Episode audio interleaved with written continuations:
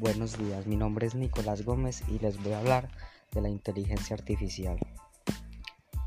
La inteligencia artificial ya está en boca de todos, pero poca gente sabe lo que es, cómo funciona, hasta dónde puede llegar, cuáles son sus limitaciones. Vamos a intentar responder esas preguntas. Es la revolución más importante de la tecnología. Desde que se inventó la informática, la inteligencia artificial va a cambiarlo todo y ya lo está haciendo, aunque no tenemos claro cuándo, ni cómo, ni por qué.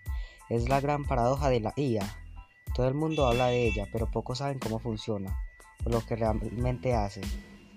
Vamos a intentar explicar qué es de una forma clara y sencilla para entender los conceptos básicos y describir sus posibilidades. La capacidad de que las máquinas piensen y razonen por su cuenta pueden ser el avance más importante de la tecnología en los últimos siglos, pero también representa un peligro real para la humanidad, ya que porque los ordenadores hoy en día controlan las centrales nucleares y el suministro de luz, los misiles armados también es una, y si un día una inteligencia artificial decide que los humanos no somos necesarios, parece una mala película de ciencia ficción, pero es un temor que comparten algunas de las mentes más brillantes de nuestro tiempo, desde Bill Gates o Elon Musk al añorado Stephen Hawking. Uno de los padres de la inteligencia artificial es Marvin Lee. Estaba convencido de que la IA salvaría a la humanidad. La inteligencia artificial IA es la combinación de algoritmos planteados con el propósito de crear máquinas que presenten las mismas capacidades que el ser humano, es decir, una tecnología que todavía nos resulta lejana y misteriosa, pero desde que hace muchos años está presente en nuestro día a día o a todas horas.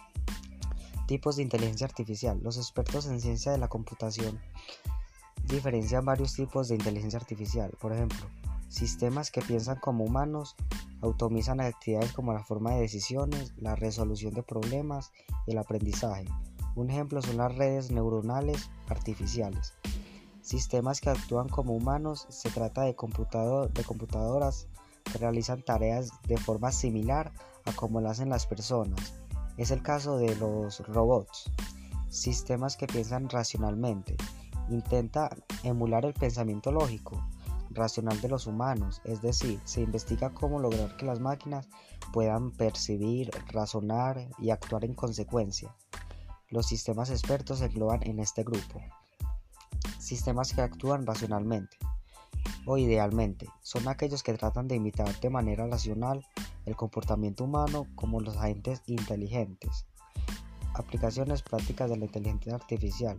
La IA está presente en la detección facial de los móviles, en los asistentes virtuales de voz como Siri de Apple, Alexa de Amazon o Cortana de Microsoft, y están integrados.